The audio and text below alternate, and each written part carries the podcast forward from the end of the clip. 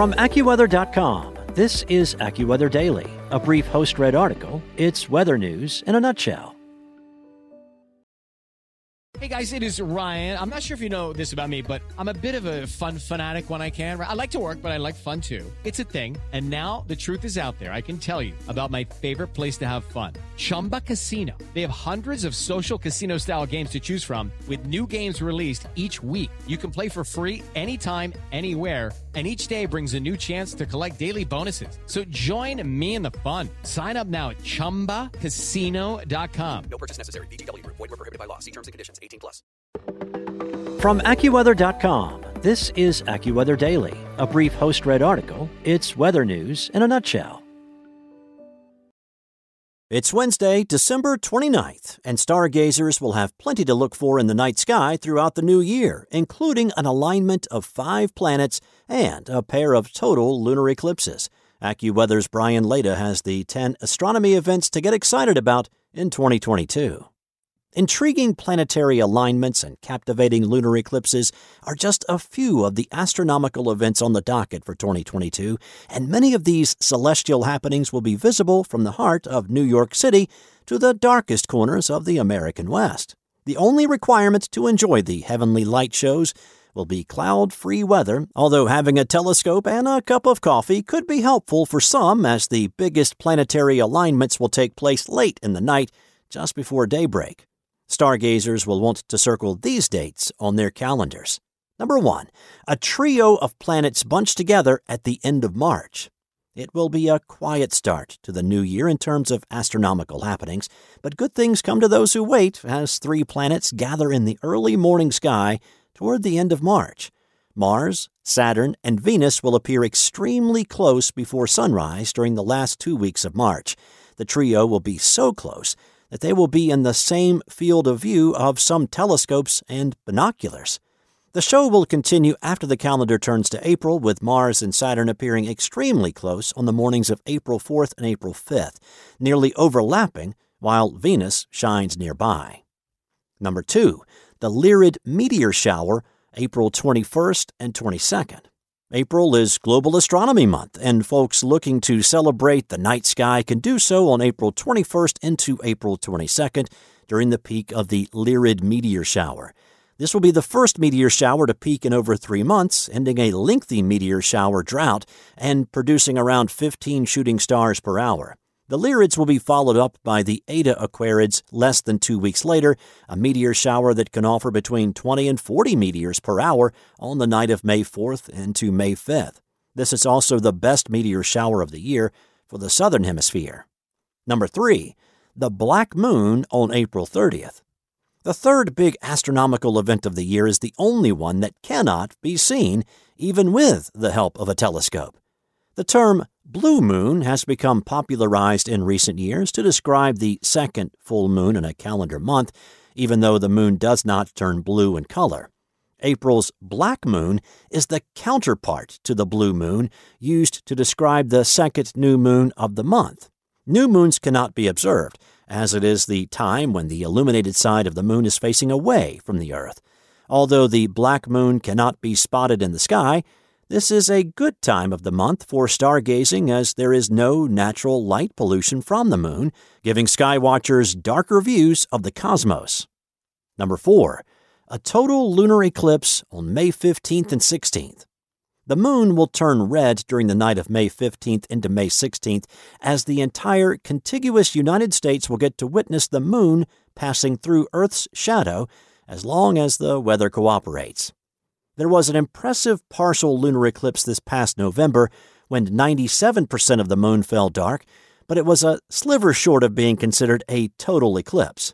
There was also a total lunar eclipse in May of twenty twenty-one, but that eclipse was only briefly visible for parts of the West Coast. May's eclipse will be the first of two that will be visible over the U S this year, although the second lunar eclipse will not be visible across all of North America and could take place on a chilly night. Number five, the first supermoon of twenty twenty-two to rise on June fourteenth. A trio of supermoons is in the offing in twenty twenty-two, and the first will glow in the middle of June. Supermoons occur when there is a full moon near perigee, or the point of the moon's orbit when it is closest to the Earth. The result is a full moon that is slightly bigger and brighter than others throughout the year, although the difference can be difficult to notice. June's supermoon will be followed up by an encore on July thirteenth and a third on August twelfth. Number six, the planets will align in order on June twenty-fourth. Mercury, Venus, Mars, Jupiter, and Saturn are all bright enough to be seen with the naked eye, and they will align in order before sunrise near the end of June. The rare alignment will appear just before sunrise on June twenty-fourth across the eastern sky.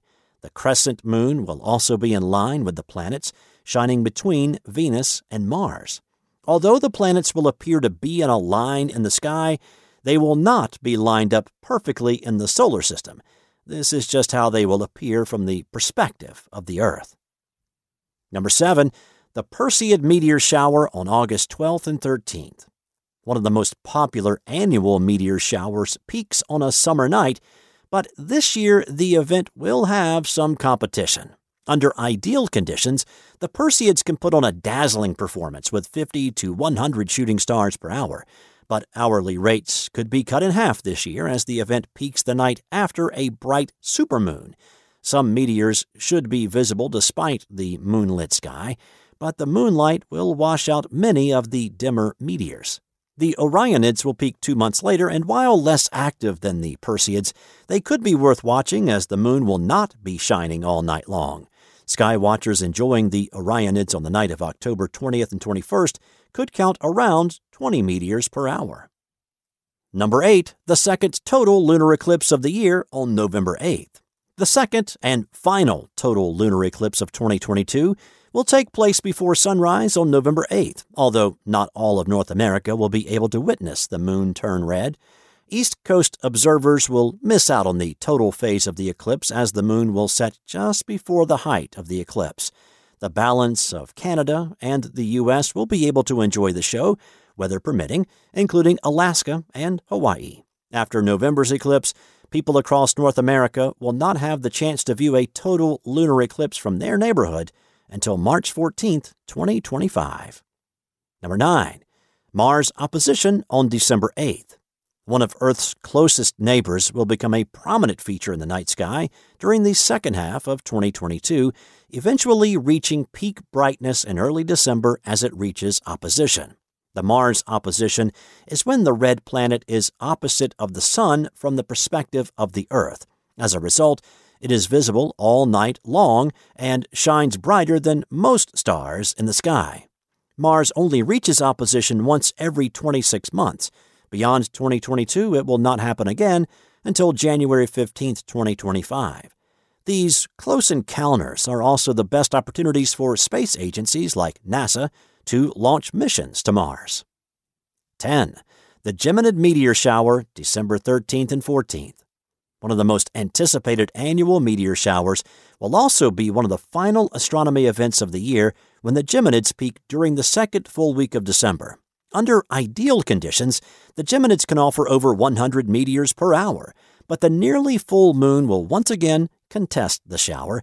A similar story unfolded for the twenty twenty-one rendition of the Geminids, with a bright moon reducing rates to thirty to forty meteors per hour.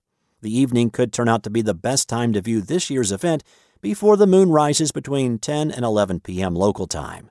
However, the meteor shower will be active all night, with shooting stars mainly visible in darker areas of the sky where the moon is out of sight. That's it for today. For your local weather at your fingertips, download the AccuWeather app or visit AccuWeather dot com. Okay, round two. Name something that's not boring. A laundry? Ooh, a book club. Computer solitaire, huh? Ah, oh, sorry, we were looking for Chumba Casino. That's right. Chumba Casino dot com has over one hundred casino-style games. Join today and play for free for your chance to redeem some serious prizes. Chumba Casino dot com. No purchase necessary. Void where prohibited by law. eighteen plus terms and conditions apply. See website for details.